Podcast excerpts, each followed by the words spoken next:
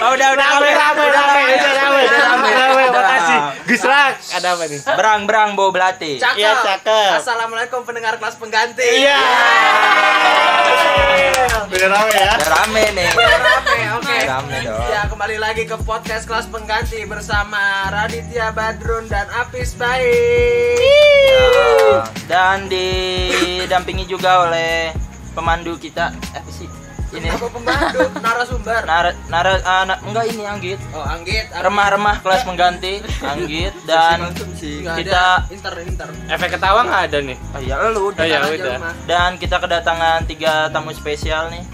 Siapa tuh? Mungkin dari sebelah kiri. Halo. Nama-nama. Harus nama. Iya. Inisial ya. Aku Najwa. Udah. Yeay. Sebagai apa? Sebagai Najwa. Kalau Najwa gimana kepribadiannya? Beda konteks. Beda. Oh iya, Asia. Sama. Okay. Yang Asia apa? Siapa? Robi. Oke, langsung ke tengah. Halo. Aku Naura. Yeay. Naura berperan sebagai Naura. Oke. Selanjutnya yang berperan sebagai Kezia. Aku bersyukur banget ya bisa berperan jadi Kezia. Wow, keren banget. Wow. Aneh. Jadi karena kalian sudah mendengar kelas pengganti, berarti 30 menit kalian mendengar ini berarti sama dengan 3 SKS. Nah, tak perlu kuliah, pendidikan bisa didapat di kelas pengganti. Kuliah tetap perlu, maaf Pak Dekan. Waduh, disebut. Hati-hati jejak digital. Oh ya udah kena gue. Dan malam ini tuh kita ada mendapatkan topik dan narasumber yang menarik ya. Menarik banget. Menariknya gitu. Siapa yang menarik topiknya dan narasumbernya nih? Banyak. Lu tahu aja. Karena topiknya apa sih? Menariknya gimana dulu nih, gue bisa marah nih lo. Bentar dulu. Topiknya dulu, sebutin dulu topiknya gimana. Topik hari ini kita akan bahas Unpad Geulis. Unpad Geulis. Aneh lu. Malam ini kita akan membahas hiruk pikuk feminisme dan studi kasus Unpad Geulis. Lu jangan nyebut nama dulu. Studi kasusnya akun-akun mahasiswi cantik dengan narasumber di sini ada Naura. Mungkin untuk pembuka gimana?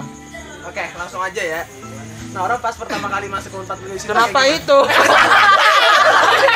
Lu enggak briefing gua apa? Kagak runut. Harus runut lah pertama nih. Kita kalau ngomongin feminisme. Ih, gokil gimana? Ya kan? Menurut lah apa sih Najwa nih? Oh iya. Apa tuh? Kalau yang secara ininya ya. Secara bener-bener feminisme atau menurut gue nya nih? Bener-bener dulu terus nanti menurut kamu. Bisa dua-duanya. Beda dong. Iya. Boleh. Kalau yang secara bener-bener apa sih itu feminisme tuh? Feminisme itu sebenarnya adalah sebuah ideologi kan sebenarnya. Sebuah ideologi di mana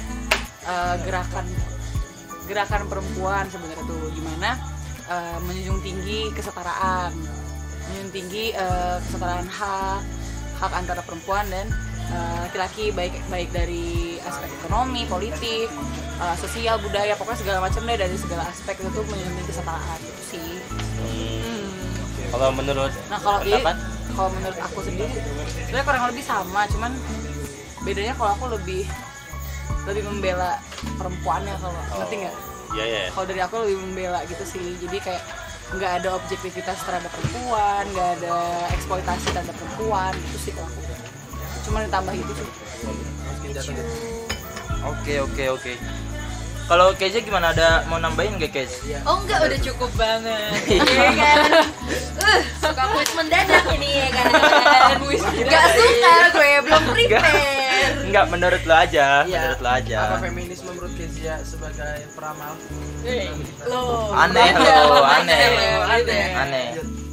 Kurang lebih sama juga sih kayaknya. Kayak lebih ke ngedukung, sama kayak Najwa lebih ke ngedukung hak perempuan sih. Karena kita kan tahu kalau gimana juga tuh aku perempuan sama cowok tuh masih beda banget sekarang tuh. Jomblang, mau dibilang ya sama, tapi tetap aja beda. Ya, benar pasti ada win. Tapi lu kan maksudnya udah cukup terjun ke apa ya, dunia feminisme gitu kan. Maksudnya lu udah bisa disebut apa ya, orang yang benar-benar concern terhadap kesetaraan gitu kan. Menurut lu selama ini tuh sebenarnya tujuan utamanya tuh apa? Tujuannya ya balik lagi ke tadi sih, adanya kesetaraan, adanya hilangnya objektivitas, pokoknya tuh nggak ada lah ya nggak ada patriarki lagi. Cuman memang susah sih kalau untuk sampai ke titik dimana patriarkinya hilang, karena gimana pun Indonesia juga nggak lepas lah dari budaya patriarki itu, mau di aspek apapun. Bahkan di kehidupan sehari-hari di rumah sendiri pun pasti ada lah, dimana pasti ayah kalian ngomong, sorry ya ini rada ofensif tapi pasti ada lah dimana ayah kalian pun ngomong kayak, mah bikinin kopi dong. Kenapa harus mama yang bikin kopi? Kalau dia free ya, kalau misalnya dia cuma baca koran duduk terus mah bikinin kopi dong, kenapa harus mama? Kalau dia nggak ngapa-ngapain gitu. Seakan-akan dia yang jadi apa ya, penguasa rumah. Oke. Tapi sebenarnya yang teman-teman feminis cari itu kesetaraan atau keadilan, karena menurut gua itu dua hal yang berbeda ya. Menurut lo bedanya di mana tuh? Keadilan tidak harus setara, tapi menempatkan sesuatu pada tempatnya menurut gua. Tapi kalau setara semua, kita harus dapat dua semua gitu menurut gua. Tapi kalau keadilan menurut gua, karena gua butuhnya satu, gua dapat satu. Iya. Walaupun gua nggak sama gitu. Enggak sih, kalau menurut gue tetap kesetaraan. Karena kalau keadilan pun itu bisa dilihatnya kan dari berbagai perspektif. Menurut lo porsi lo itu cukup. Tapi menurut gue porsi lo itu kebanyakan. Siapa yang tahu? Nah, boleh tahu nggak sih kita sejarah lo bisa benar-benar apa ya, maksudnya vokal sama masalah ini tuh awal mulanya gimana? Awal mula bener-bener vokal. Lu apakah ada kejadian yang bikin hati lu tiba-tiba terketuk kan? Kok kayak gini jelas, sih gitu. Dulu digodain supir truk, tukang angkot gitu kan. Itu juga pasti. Gimana sih, boleh ceritain ke teman-teman? Sebenarnya kalau ditanya kenapa bisa kayak gitu, sebenarnya gue baru sadar kalau gue itu adalah feminis tuh baru-baru ini. Tapi kalau gue lihat ke yang dulu-dulu, perilaku gue yang dulu-dulu, sebenarnya tuh gue udah feminis. Tapi karena gue aja yang nggak tahu istilah feminis itu. Ngerti nggak? Iya. Kayak selama ini gue sebenarnya feminis, tapi gue baru tahu kalau yang gue lakukan itu adalah gerakan feminis. Contoh, gue nggak suka kalau misalnya guru gue dulu SMA selalu bilang kayak, ayo pemilihan ketua kelas yuk. Terus ada cewek misalnya angkat tangan, kok cewek ketua kelas mau cowok? Iya, benar-benar. Terus gue pasti kesel, kok harus cowok? Gue emang ada peraturan tertulis kayak di tata tertib sekolah gitu, ketua kelas adalah cowok laki-laki, kan nggak ada. Tapi kenapa dilarang gitu kalau misalnya temen gue cewek angkat tangan buat jadi ketua kelas? Tapi menurut gue kalau di apa ya, kurs pemerintahan saat ini, menurut gue justru budaya patriarki terhapus, karena pada dasar pemimpin kita yang cowok didikte sama cewek loh. Wah, kamu ini nanti beda lagi ya konteksnya, nanti bisa undang teman-teman gue yang dari IP nih kalau gini. Sampai ini 12 SKS jadinya bukan SKS lagi kalau itu. Harus terselip gitu kritikasinya. Kita nggak jadi tukang mebel ya. Tapi kita emang offense terhadap tukang mebel. Gitu, aku PNS gitu, Anggit gitu lah. Kamu juga PNS. Kalau kamu juga PNS. Ya. Lu bikinnya komunitas PNS ya? Iya. Nah, balik kelupaan kan jadinya kalau titiknya ya, titik gimana jadi. Baru-baru ini kok kalau yang benar-benar gue udah enggak bisa nih kayak gini nih. Terus gue nyari tahu, berarti ternyata selama ini gue tuh adalah feminis itu tuh semester 1, semester 2 kemarin gue di jurusan gue ada acara di mana gue PC closingnya. Di acara closing itu gue dipaksa untuk ngundang, dipaksa sama alumni dan segala macam dan segala jajarannya lah, untuk ngundang yang namanya biduan. Dangdut. Dengan tanpa sadar gue undang, dan pas situ gue gue ngundang itu hanya untuk mereka jogetin dalam keadaan mereka dalam keadaan terpengaruh oleh Obam. Iya, itulah ya pokoknya. Dan gue terus gue sadar kayak wow, gue ngundang ini udah mah gue bayar hanya untuk mereka jogetin. Acara apa itu? Ya jangan dinilah, jangan bahaya. Maksudnya alumninya yang udah sering dulu nih. Nah, nggak maksudnya kalau ada pamfletnya kan kita datang. HI sama IP udah agak HI sama IP udah agak-agak gitu. Ada apaan lo? Enggak usah lo menebar narasi-narasi kebencian. Nah, ya. Gua baik-baik aja sama tadi. Sama gua juga. Ya udah. Ya, HI sahabat IP.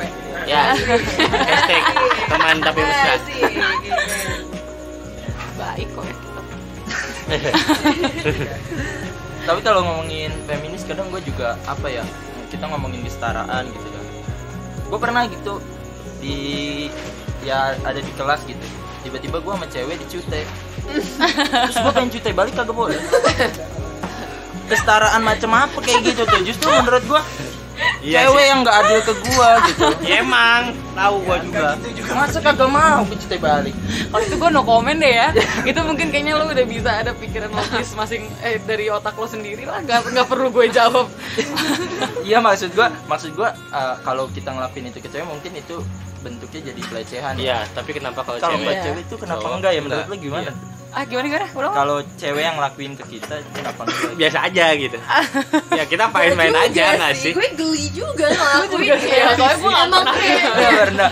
Penasaran sih itu. Gede. Tapi pasti ada aja kok cewek yang mungkin dia memang cuek digituin mau. Oh iya ada juga sih. Enggak mungkin. Kalau ada berkabar ya. Apa nih maksudnya? Besok lah. Kok jadi keluar. Masukin lagi. Dan menurut gue tuh apa ya, hal-hal kecil yang ada di kehidupan juga sebenarnya yang kita tidak sadari justru malah mendiskriminasi wanita ya. Kayak gue pernah naik motor gitu, terus gue suruh cewek yang boncengin. Tiba-tiba, iya benar. Baru kemarin kejadian tuh. Terus temen gue tiba-tiba, lu masuk cewek sih yang ngeboncengin. Sebenarnya hal kayak gitu nggak kenapa-kenapa. Iya harusnya nggak kenapa-kenapa ya. Maksud gue kan takut kena angin duduk. Daunnya udah berdiri angin. Kenapa? Kok kalau alasannya gitu bilang aja gue takut kena angin duduk. Terus kalau temen gue kena angin duduk ya nggak apa-apa, gue nggak masalah bilang aja. Kenapa harus ini cewek? Kan beda. Beda apa? Pikiran. Tingkat pendidikan mempengaruhi loh. Sebelumnya waktu SMA gue nggak tahu feminisme men, masuk ke HI gak tahu. HI gitu dong, gue juga IP Unpad nih. IP Unpad sama IP Unpad. IP bersahabat. Ya, hashtag. Tidak ada permusuhan di futsal. Nggak ada di Pisawara ya? Tidak ada. Ini Kezia sama Naura kalau misalkan mau apa namanya ngasih komen banggepin boleh ya? Enggak, kita nggak boleh Badrun kan efek ketawa. Biar openingnya rame. Nih Najwa, tapi kalau ngomongin feminisme tuh syarat apa ya? Maksudnya selalu ngomongin masalah poligami. Menurut lu gimana pandangan lu? Enggak. Kenapa? Enggak akan.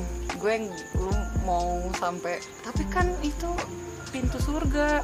Dijanjikan surga loh. Dijanjikan surga pasti enggak. Banyak kok cara buat dapet. Ya itu. Nah, kita kasih cara cepet soalnya. Bahkan orang yang tidak menganut feminisme sekalipun juga tidak mau di seperti itu kan. Sekarang nih, ntar dulu ya. Gue tanya dulu dari perspektif lo laki-laki. Menurut lo poligami gimana? Tapi ini beneran nggak pakai bercanda. Apa menurut lo? Takutnya ini dari cewek yang mau sama gue ntar. Lu poligami habis. Emang kalau lo poligami semua cewek jadi mau sama lo? Ih. Kalau gue nggak poligami? Apa tadi lo bilang kenapa? Takutnya gue bilang gue poligami. Setuju sama itu. Cewek-cewek pada kagak mau sama gue. Sekarang aja udah susah. Ditambah lagi ya kan? Susah gue. Oh jadi lo tuh mau? Ah enggak juga, enggak sebenarnya nggak mau. Apa kalau mau? Enggak apa Tika nggak mau.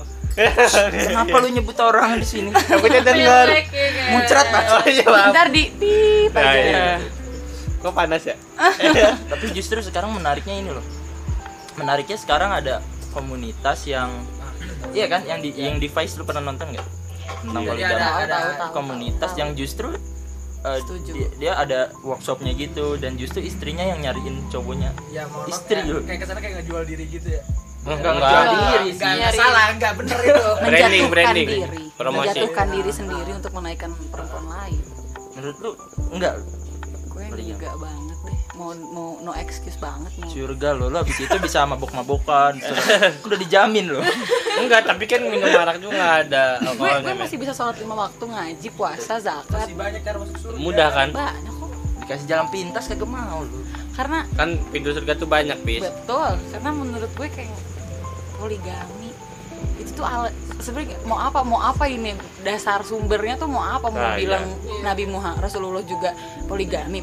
Dia ada ininya, dia ada dasarnya. Kenapa? Ada dasar. Yang dinikahi, yang pertama ini yang dinikahi bener-bener janda yang udah nggak punya image banget lah kasarnya, yang udah nggak punya image untuk dinaikkan image dia nikahin sama dia.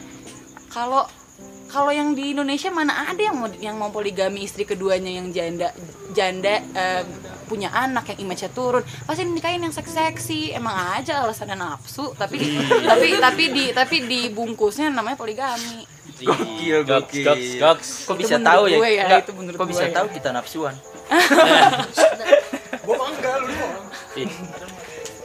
Oh, kenapa bisa tahu kalian cowok-cowok tuh nafsuan?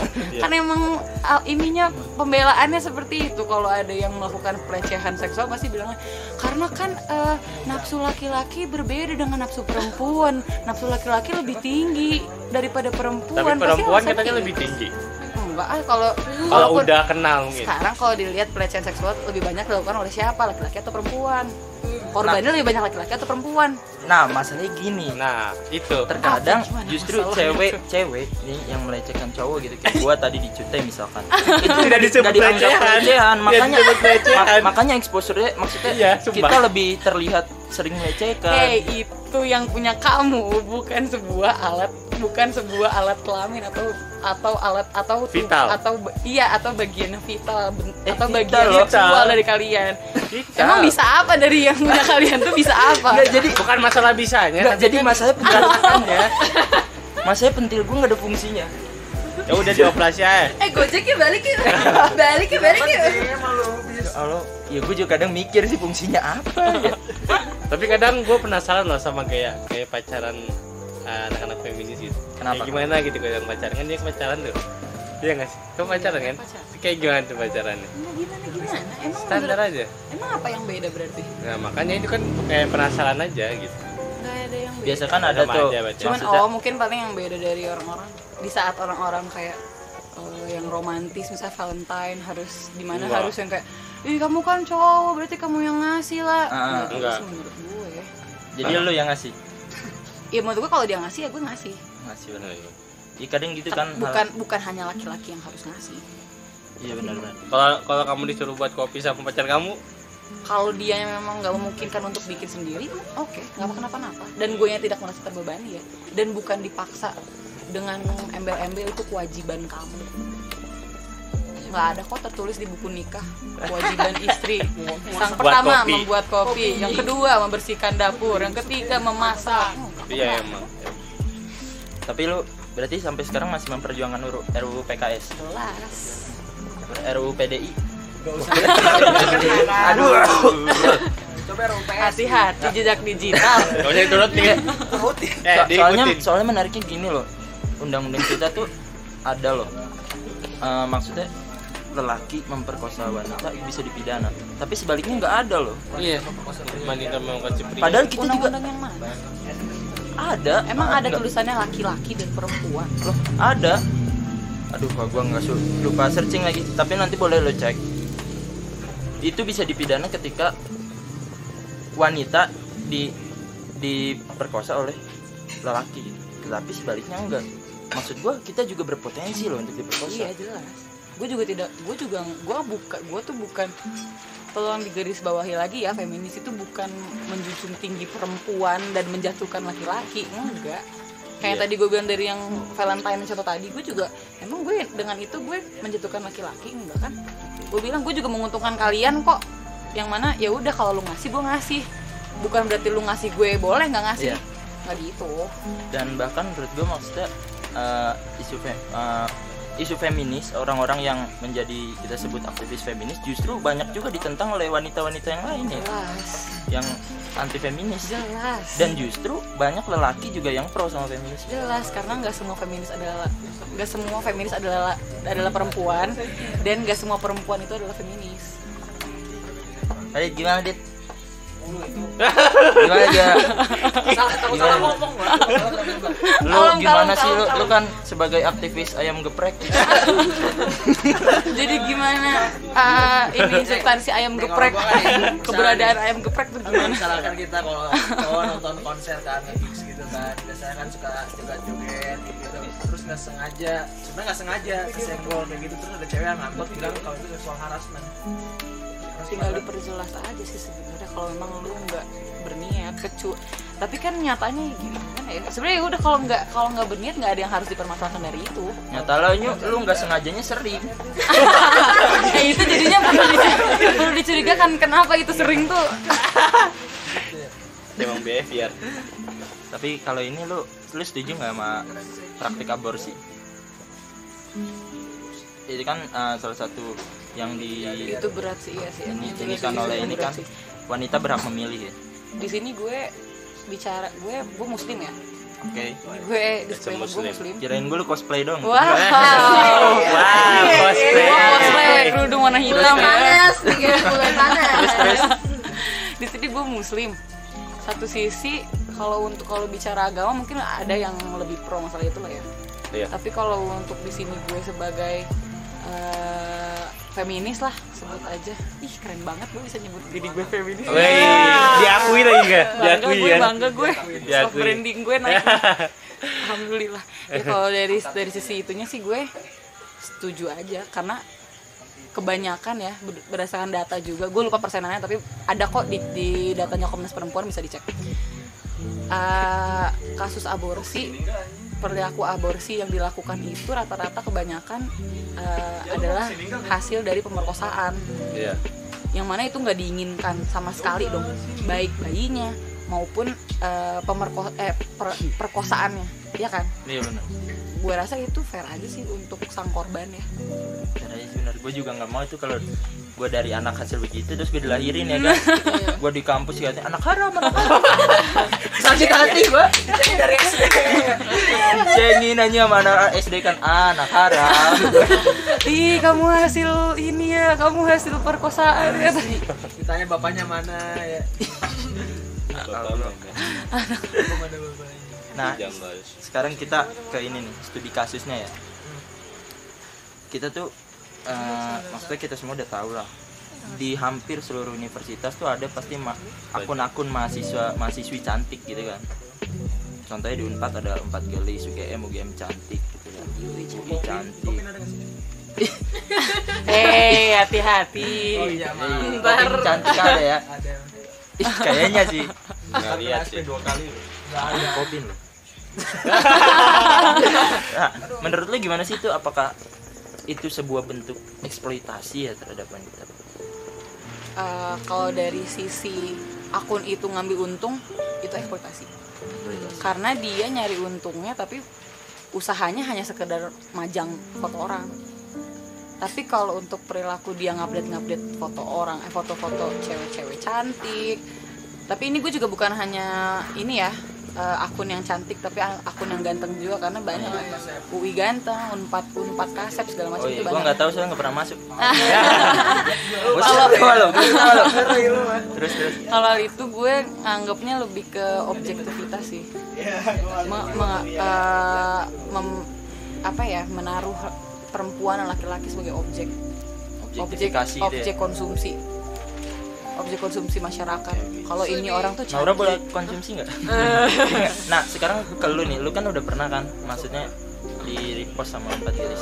Dari lu sendiri tuh sebenarnya lu merasakan itu sebuah eksploitasi atau sebenarnya itu hal yang wajar aja dan give benefit buat lu gitu?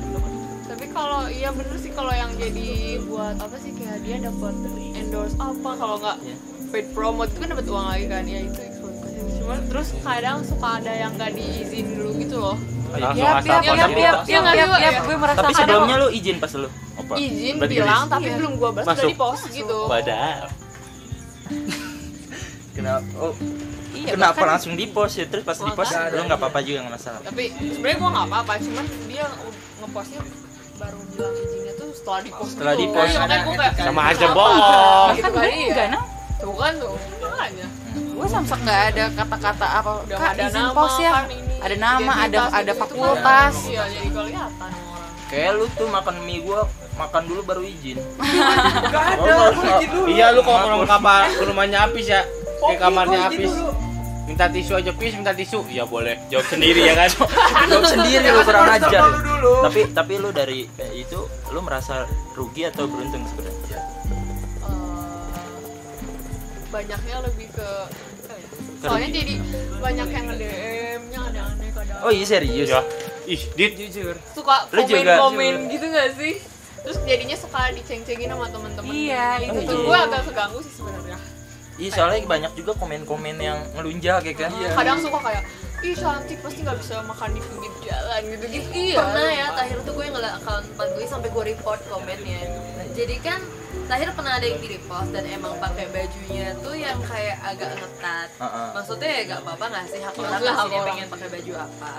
Terus ada yang komen dong, ih pamer banget dadanya biar di like ya, biar dikejar ya sama cowok ya. Ada yang komen gitu, sumpah beneran. Jadi yang komen cewek lagi. Yang komen cewek, mungkin punya dia kecil. Iri. Gak usah dilihat kata gue tuh, kalau emang gak suka gak usah dilihat. Gak ada yang minta lu untuk lihat. Parah banget sih, sedangkan lo tuh gak kenal orangnya, gak ada apa-apa. Sedangkan kalau ntar ada orangnya langsung gak mungkin dia bilang, ih pakai bajunya ketat banget, pasti itu cuma di keluar kan. Yang DM lu banyak waktu itu. Sumpah DM request gue dulu dari yang cuma 4 itu cuma paling yang beneran iseng, literally iseng, nyampe masuk Unpad Geulis tuh langsung ada 99+. Nyampe bukan angka, tapi itu udah sampai ada plusnya. Itu DM udah bisa bikin jurnal itu. Iya. Banyak ya? 5.000 kata? Gak usah kayak gitu lah. Nama lu siapa? Badrun. Kenapa sih? Yang pernah lu temuin mungkin yang sampai sekarang membekas dan bikin lu gak apa insecure gitu. Apa tuh? Lu masih inget gak? Naura? Kayak paling misalnya kan gue foto gitu, terus kayak suka dikomen gitu. Ngapain sih fotonya pakai baju gini, kan gak baik kalau lihat orang gitu-gitu lah, pokoknya dikirim ayat-ayat. Wow, serius lu? Tapi emang banyak sih itu. Iya. Terus abis itu enggak lu disuruh pakai baju koko apa? Ya enggak ngerti makanya baju. Udah aja gua blok aja orangnya. Oh, lu blok. Iya. Terus dia bikin akun baru. Enggak tahu. Kayaknya Radit sih itu. Kayaknya Radit sih. Jadi kirim aja. Lu waktu itu pas foto malah dikirim ayat kursi kan? Aneh lu. Orangnya baca ayat kursi. Gila lu. Enggak lu bukannya bilang aja, gua nyembah api gitu. Anggit itu malu. Menarik. Lu Git ada unek-unek enggak Git? Gimana apa yang lu pengen keluarkan gitu? Sebagai orang mau follow Unpad Geulis. Kayak kita semua ada. Nah, alasan kalian follow tuh apa? Iya, coba. Gua nggak follow ya. Second account baru. Soalnya gue juga ngeliat, bahkan gue sebagai lelaki gue ngeliat hanya ini kenapa akun jadi kayak katalog ya kan? Iya. Kayak katalog. Ya lu biasanya kalau gabut kan lu scroll. Habis ini gue cek ya follow mas itu akun kalau nama-nama kalian. Nggak ada, gue namanya samaran. Jadi nggak kelihatan. Gimana gitu lu tanggapan lu? Nama gue ada sih, cuma kenapa gue follow ya karena itu private gitu ya. Maksudnya private? Karena dia private. Akun private jadi kita harus follow dulu dan baru bisa lihat dalamnya. Gue setiap akun private tuh kadang penasaran.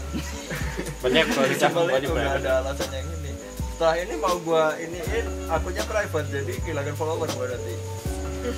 Kenapa jadi ngomongin akun Instagram lu nih? Gue tanya. IG lu apa namanya? Jangan. Ini menurut lu gimana itu bentuk eksploitasi bukan? Yang jelas karena gue tuh. Yang jelas karena gue tuh sekarang lagi muak sama apa ya bentuk-bentuk patriarkal. Ya apapun yang berhubungan dengan hal-hal kayak gitu lagi gue apa ya pelajarin dan kebanyakan memang eksploitasi masalahnya.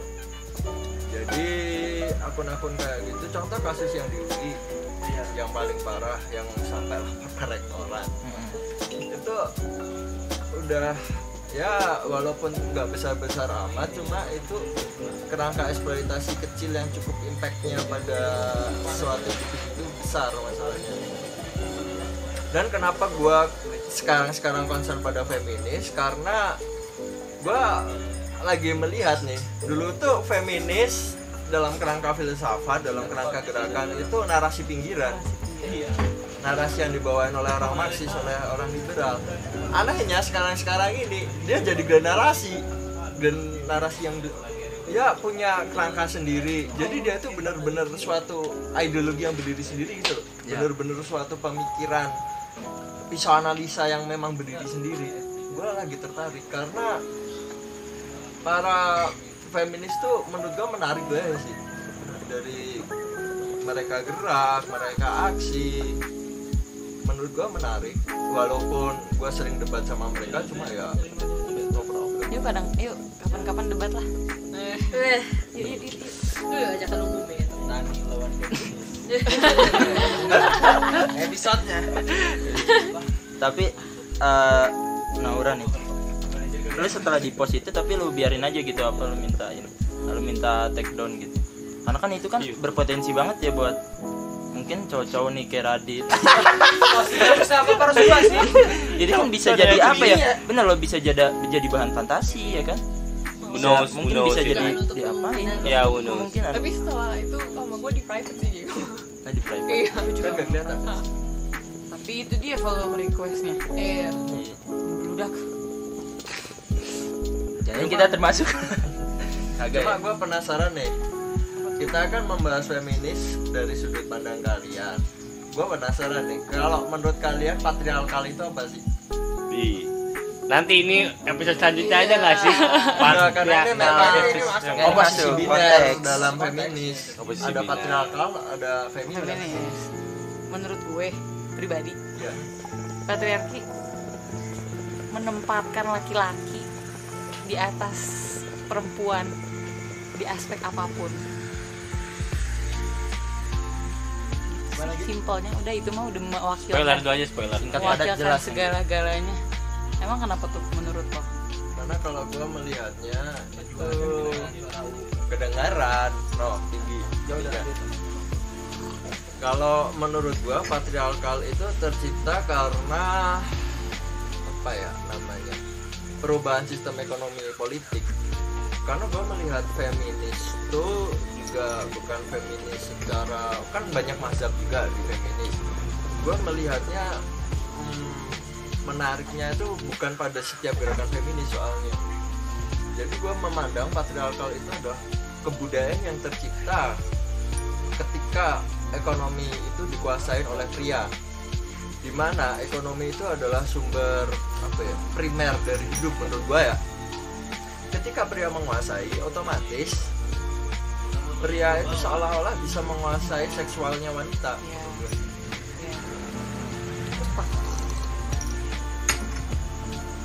Aku sepakat banget sih kalau itu sih. Gimana bos? Tapi sedikit. Lu tahu nggak di apa ya, di Indonesia tuh ada gerakan apa ya, Indonesia tanpa feminis ya, atau uninstall feminis, tau nggak?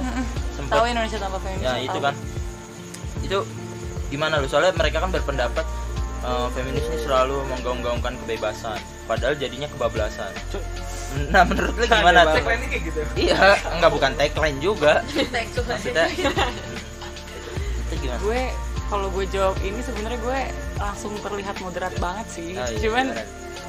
Karena kebanyakan kalau lu perhatiin pasti kebanyakan Indonesia tanpa feminis atau Anissa feminis atau Indonesia patriarki dan segala macam itu tuh pasti kebanyakan ya. Sorry to say. Yeah. Gue muslim kok, tapi kebanyakan pasti itu adalah orang muslim konservatif. Oke, terus yang mana pasti yang dibawa itu pasti dalil-dalil yang mana hanya meninggikan derajat laki-laki tanpa dia ingat bahwa banyak juga dalil-dalil yang nyuruh menghormati perempuan, tinggikan derajat perempuan, lupa tuh pasti sama dalil-dalilnya kayak gitu. Yang dijadiin highlight pasti hanya istri akan malaikat akan marah terhadap istri yang menolak ajakan suaminya untuk Iya benar. Lupa kalau malaikat akan murka ya. Iya, malaikat akan murka jika istri menolak ajakan suaminya untuk berhubungan. Iya. Tapi lupa ada juga dalil yang mana harus di mana suami harus menghormati istri termasuk. Menghormati itu menurut lo apa sih?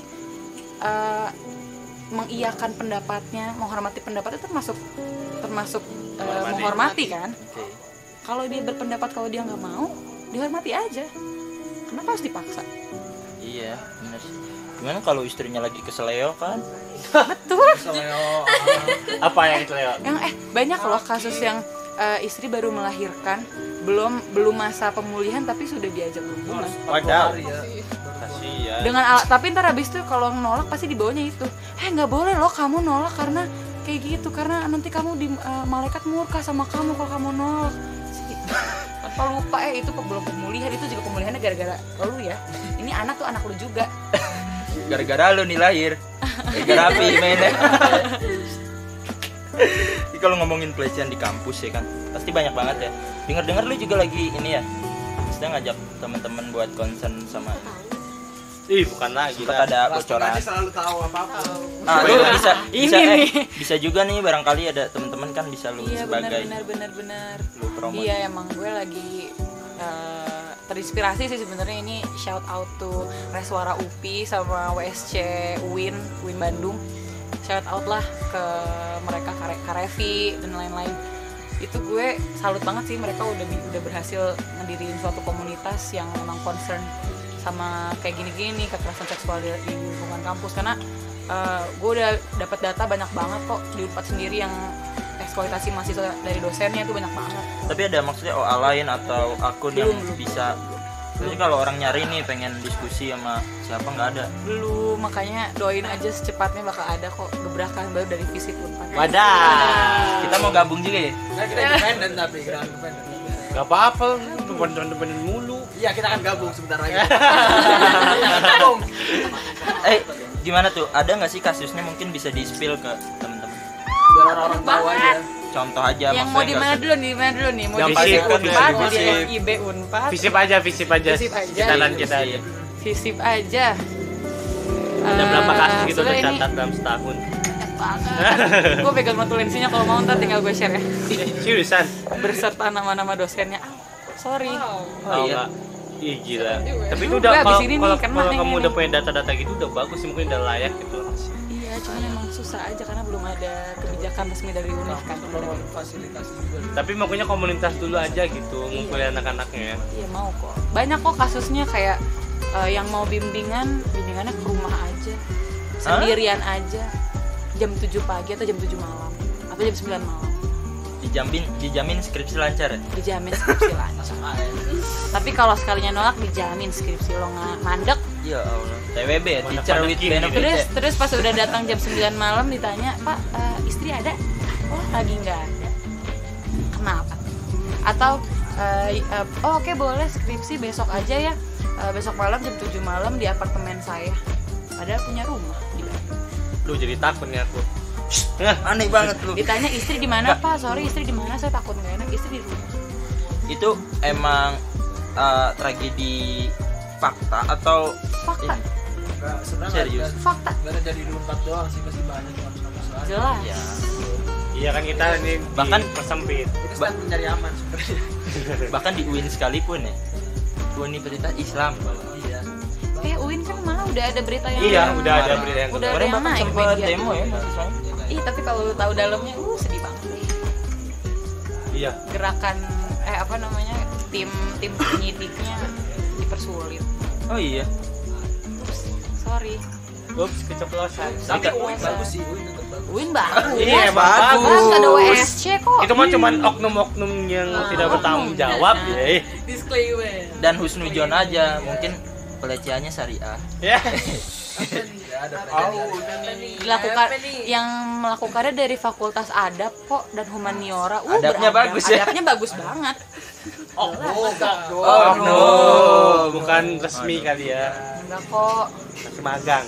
Tapi kalau gue boleh nambahin mengenai pelecehan ya, yang menarik tuh ini dalam skop kita tuh banyak kan, apalagi di skop luaran. Gue ambil contoh buruh di Sumatera, gue pernah dapat laporan masalahnya langsung, di mana buruh wanita yang masih muda dan mandornya cowok itu buruh kelapa sawit ya, sering dilecehin.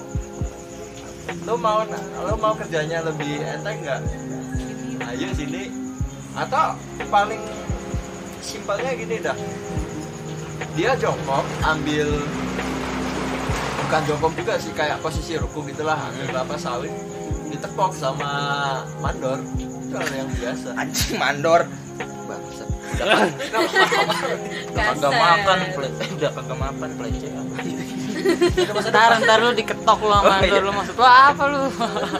Tapi kalau mau siapa jadi mandor boleh, nggak apa-apa. Nggak apa-apa boleh. Tapi jadi mandor yang baik. Iya. Asik. Petani emang bejat-bejat.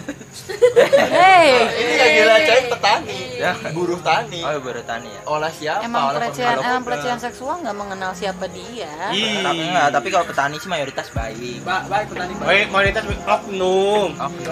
Petani baik loh, dia bermanfaat buat hidup kita loh, dia berjasa loh. Kalau nggak ada dia kita nggak makan nasi. Kita nggak bisa minum kopi loh. Iya. Aku cinta petani kopi. Bejab loh. Jangan nyebut merek. Maaf ya Pak. Saya capek ngedit. Tapi menarik loh ngomongin pelecehan seksual, sering banget gitu ya. Kalau terjadi gitu, sering banget yang blame-nya justru ke cewek. Ya kan, ya lu kenapa ngundang-undang gitu kan? Sakit hati banget gak sih kalau nggak pakai kerudung? Di catcalling terus ngadu terus dijawabnya sama perempuan lagi yang dijawabnya. Kalau nggak merasa murahan kenapa harus marah? Mana sih? Dan banyak banget gitu gara-gara pakai rok mini, gara-gara nggak pakai kerudung itu jadi banjat karena jadi pembolehan gitu, jadi alasan ya catcalling tuh wajar gitu kan. Padahal kalau kita ngomong orang tuh fantasi yang sama hijab aja banyak gitu. Iya kan? Cross hijaber itu. Iya. Jilbab gitu. Tuh banyak. Makanya ada istilah itu. Iya benar. Tuh makanya ada istilah itu yang sampai orang-orang ditanya tahu nggak istilah jilbab. Oh tahu. Apa-apa sih yang perempuannya itu aja lu liatin, kenapa lu liatin tetenya, bukan liatin kerudungnya aja, liatin mukanya aja. Salpok. Ya gimana dong? Sulit. Nah, lu mungkin ada unek-unek nih tentang persoalan itu ya. Wanita sering dijadikan justru yang disalahin mereka padahal mereka sebagai korban. Lu marah-marahin nih mikrofon data salah. Jadi enak judulnya kan? Apa? Aktivis marah-marah. Mengundang kan? Mengundang klik ada di Spotify. Kalau kata gue udahlah, udah zaman 2000, udah 2019 ini bahkan 40 hari lagi juga udah 2020 ini tuh. Udahlah ngapain sih lo cewek lewat kayak kemarin gue lewat tempat toko kopi yang di depan lah. Dibilangnya teh, kopi teh. Akhirnya gue udah sakit kesel gitu. Ah iya bisa baca kok tempat kopi. Tenang aja. Dia kan gitu. Nawarin doang dia. Kalau nawarin gak gitu caranya. Gimana dong?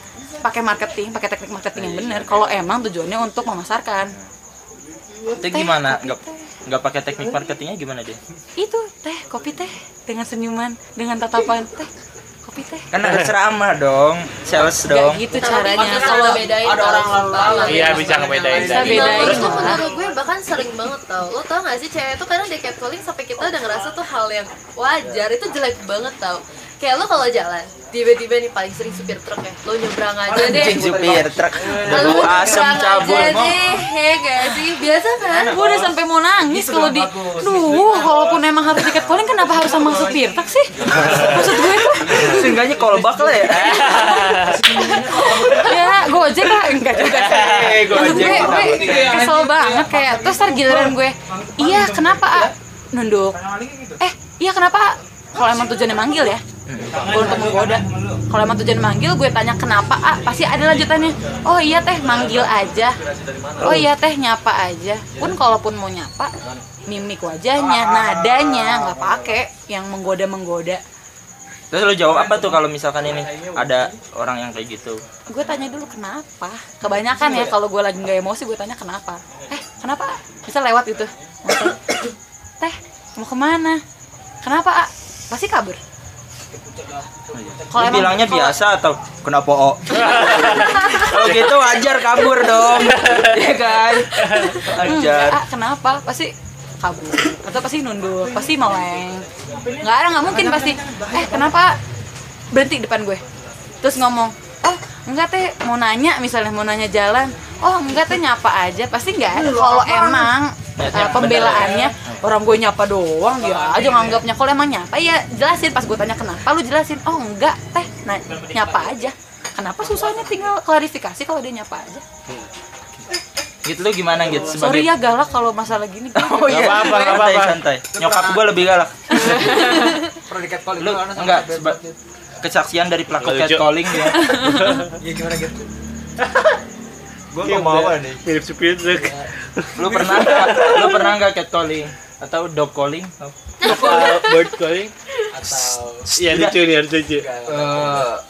Yang di sini definisi cat callingnya tuh yang seperti apa dulu sih, karena gue agak bingung karena beberapa orang mendefinisikan beberapa candaan itu sebagai cat calling. Ada yang memang ya itu bercandaan, makanya harus jelas juga nih. Kalau menurut gue, kalau lo pembelaannya adalah bercandaan, gak semua bercandaan lo masuk ke semua orang ya, cuma dan bisa diterima. Maksud gue tuh definisi di sini harus secara jelas dulu gitu. Masalahnya banyak cewek nggak apa-apa kok, lo kan bercanda. Soalnya banyak yang kayak gitu, jadi gue bingung mendefinisikannya. Menurut gue selama sama teman sama-sama ngerti ini tuh bercanda, ya nggak apa-apa. Cuma masa ini kan catcalling yang orang sekarang ya, lo nggak kenal kampus, lo literally cuman lagi nyebrang gue sama Naura, terakhir 3 bulan digodain anak SMP 3 orang.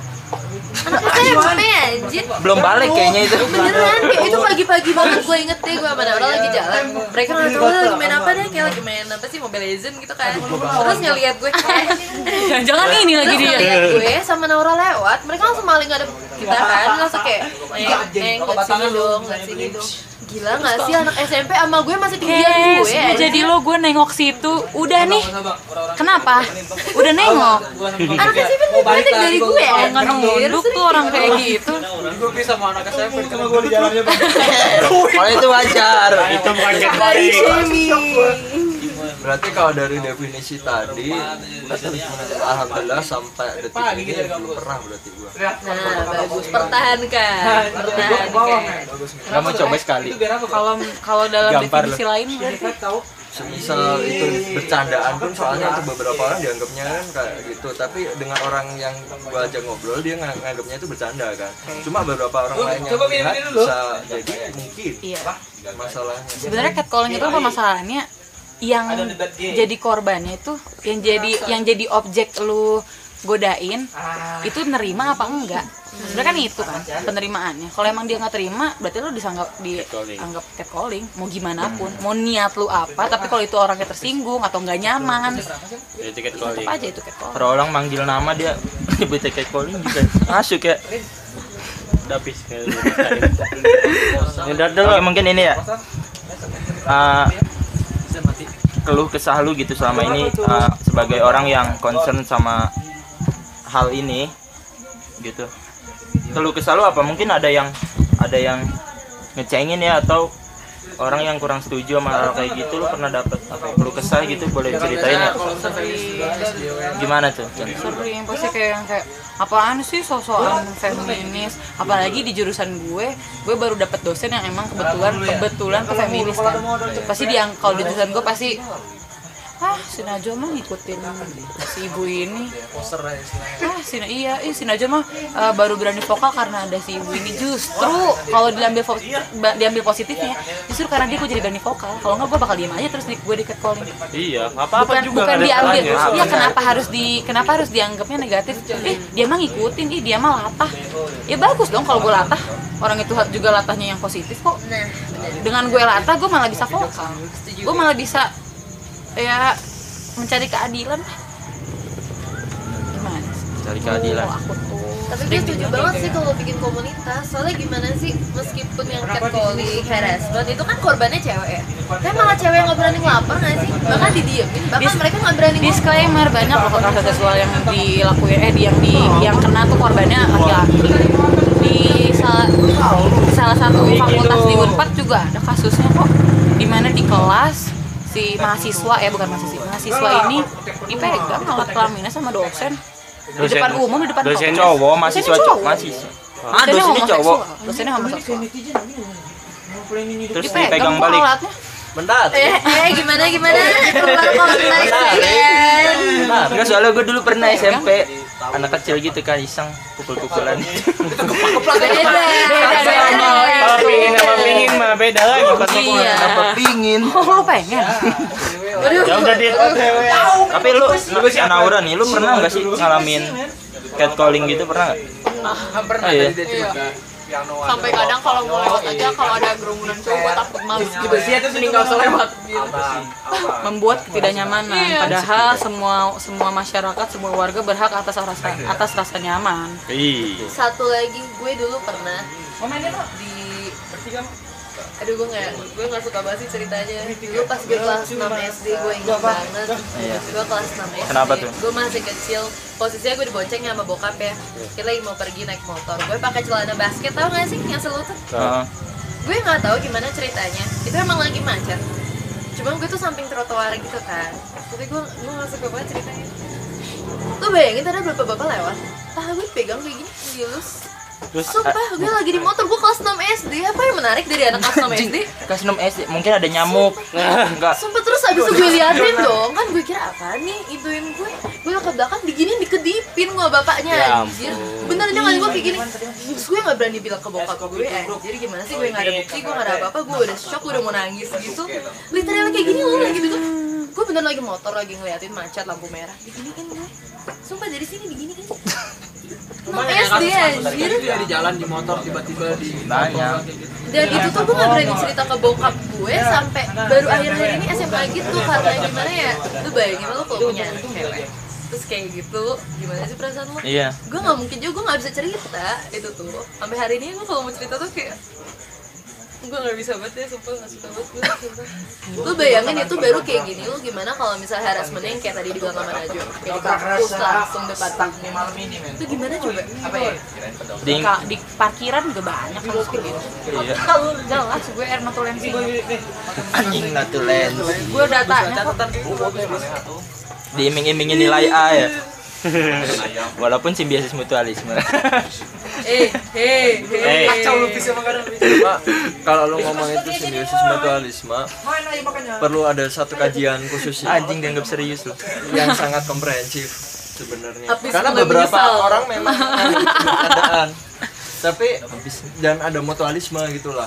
Ya oke lah, gua main sekali, lu dapat A, IPK lu bagus, lu dapat usaha kerja atau apa, itu maksudnya yang dilupain sama orang. Apa tuh? Efek psikologis. Iya, itu dia. Yang kayak tadi aja Naura itu termasuk dia jadi nggak nyaman, dia jadi takut, dia jadi kalau ada lihat gerombol, aduh nggak deh, jangan lewat sini deh, pilih lewat yang lain aja. Sejak gue kayak gitu di motor, gue mau kemana-mana nih sama bokap. Gue pakai celana super panjang, kaos kaki, sneakers, jaket yang ada hoodie. Padahal lo nggak harus kayak gitu. Padahal lo nggak harus kayak gitu. Ini pakai sarung nih untuk melindungi. Siapa juga yang mau? Itu tuh benar-benar ngebekas banget. Gue sampai kalau di motor tuh gue sampai ngeliat ke kiri kanan terus itu habis kejadian tuh. Sedangkan bokap gue menanya lu kenapa sih, ini lagi musim dingin. Tapi gimana sih anjir, lu trauma banget. Ini trauma sih masuknya udah. Itu masih mending kayak gitu. Gimana kalau tiba-tiba lu pakai cadar ya kan? Bagus. Saking takutnya. Gak usah gitu. Oke nih, mungkin udah berapa menit nih? Wah hampir sejam nih.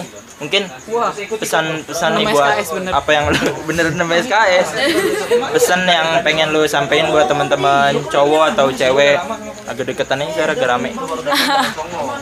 Pesan ya. Closing statement juga lah. Gua nggak datang dicariin. Kata gue sih, kalau emang lo anggap, soalnya kebanyakan laki-laki menganggap feminis tuh, mereka gengsi untuk menganggap feminis itu benar. Kata gue jangan terlalu gengsi, kalahin ego lo. Kalau emang lo anggap itu benar, sok aja anggap itu benar. Banyak baca buku lagi sebenarnya apa sih itu feminis dan kenapa sih harus dibela. Ntar lo akan sadar kok kenapa emang itu orang-orang pada memperjuangkan hal itu. Dan balik lagi kayak yang tadi sih yang gue bilang, yang tadi gue sempat bilang, feminis itu nggak semua perempuan dan semua nggak semua perempuan itu harus feminis. Benar-benar. Next, Naura gimana? Pesan. Minta ini ke Instagram buat take down Unpad Geulis. Nggak, lo apa yang pengen lu sampein ke? Coba ngomong ke adminnya aja, anggap aja ini adminnya. Untuk adminnya, kalau mau share foto izin dulu. Tunggu direspon. Tunggu direspon kalau di post. Sofian kita makan minyak sih. Kes, gimana Kes? Kan efek ketawa Mbak Badrun. Hei. Inilah keluh kesah jadi efek ketawa. Kenapa dikasih efek lagi? Kayak udah diwakilin juga sih ya, mana Najwa, mana Naura itu sih. Terus yang penting berani speak up dulu nggak sih? Nah, berani speak up. Iya, tuh dia gue juga lupa. Untuk yang jadi korban, please lah jangan takut buat cerita, walaupun tapi tetap ya pilih-pilih lah siapa yang lo cerita, karena nggak semua orang bisa menerima cerita lo. Carilah yang emang yang terpercaya, pihak yang emang concern. Makanya cepet-cepet bikin komunitas. Doain aja teman-teman. Reptil aja udah ada komunitas ya. Itu belum. Iya. Itu mainan ular ya kan? Bit bobokan aja ada. Jamin ada juga. Lo apa deh? Closing statement nih pasti menarik nih. Kalau misalnya gue sih ya. Selanjutnya Anggit. Lanjut. Kenapa nggak ada? Iya ada gue. Oh lu mau bayarin aku? Tarik Git. Matchnya udah. Closing statement ya. Deketan dikit lah. Closing statement ya. Apa ya? Matchnya nih ya. Gua tunggu nih. Mau jadi generasi kayak apa? Asik. Ditunggu Najwa dan teman-teman. Oke siap. Badrun, pasti dia nyuruh cepet nikah nih. Gimana? Biar ada yang lindungin atau gimana? Jadi nggak mau poligami, udah gitu. Lazim. Kenapa nggak mau poligami? Oke deh kalau gitu, makasih buat teman-teman yang udah mendengarkan. Semoga obrolan kita tadi bisa ngasih manfaat dan mendorong para wanita untuk bisa berani speak up dan menjunjung tinggi hak-haknya. Kenapa persatuan? Tinggi hak-haknya. Thank you buat yang udah dengar ya. Ya, thank you juga buat dengar. Follow-followan tuh. Jangan lupa follow Kelaspengganti di Instagram @kelaspengganti. Followernya ada 53 tapi profil visitnya 173. Udah ntar di-follow deh ya, di-follow ya. Follow ya. Kita mau beli follower juga. Biar agak banyak kan. Biar bisa promote kayak Unpad Geulis. Yeah. Semoga komunitasnya Najwa udah bisa terrealisasikan. Amin. Dan semoga Kelaspengganti makin sukses. Amin. Biar nggak ada tradit. Biar naik dikit lah. Nah, next kita akan bahas kolaborasi antara petani dan feminis. Iya. Oke, ditunggu aja. Makasih buat yang udah dengar. Kita pamit. Dan jangan lupa share ke teman-teman kalian. Ya. Iya. Kabar bilangin yang baik-baiknya aja, yang buruknya jangan. Semua tadi yang ngomongin kampus-kampus bercanda doang, sebenarnya kampus-kampusnya bagus-bagus. Ya.